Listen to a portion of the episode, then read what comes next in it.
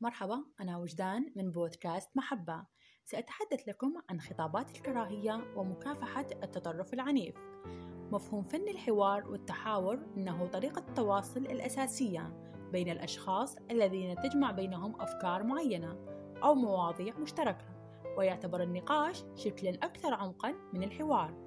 حيث يرتبط النقاش غالبا باتخاذ قرار أو موقف بينما يرتبط الحوار أكثر بفهم وتبادل وجهات النظر حول موضوع معين. وهذه الأنماط تختلف بطبيعة الحال عن الجدل والمناظرة وهو يقوم على إتقان مهارات الحوار وإدارة النقاش ليكون حوارا بناء ومفيدا كما يرتبط فن الحوار بالعديد من المهارات الشخصية مثل مهارة الإقناع والتأثير والاستماع والإنصات والرد والمواجهة الدبلوماسية والاحترام في الحوار وترتيب الأفكار والمهارات اللفظية للحوار ومهارة إتقان الجسد والتعليق والملاحظات وطرح الأسئلة المرنة في الكلام.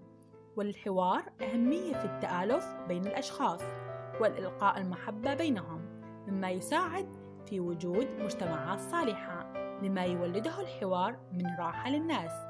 والقدرة على التعبير عن مشاعرهم وأفكارهم. ضمن بيئة آمنة.